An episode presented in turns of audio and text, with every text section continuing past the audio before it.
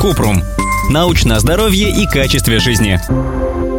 Когда нужно делать операцию по коррекции сосков? Кратко. Хирургическую коррекцию сосков проводят, если пациента беспокоит косметический дефект груди. Например, хочется подтянуть низко расположенный сосок или уменьшить размер сосков. Еще операцию делают при раке молочной железы, чтобы улучшить внешний вид груди. И у мужчин тоже. Пластику ореола и сосков также проводят при гинекомастии, разрастании жировой и железистой ткани грудных желез у мужчин.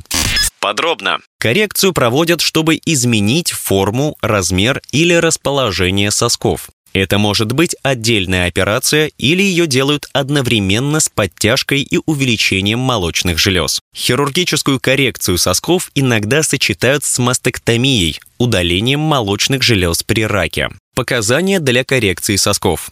Низко расположенный сосок встречается у пациенток с большой грудью или может развиваться со временем, когда кожа стареет, а соски кажутся направленными вниз слишком широко или слишком узко расставленные соски. Увеличенные, висячие, направленные вниз соски. Чаще соски становятся такими после грудного вскармливания, но также могут быть нормальным вариантом развития груди независимо от ее размера. Втянутый сосок, когда сосок выглядит вдавленным внутрь молочной железы, как бы находится в одной плоскости с ореолой и не возвышается над ней. Разница в диаметре или форме ореолы, например, овальная либо каплевидная форма, а не круглая.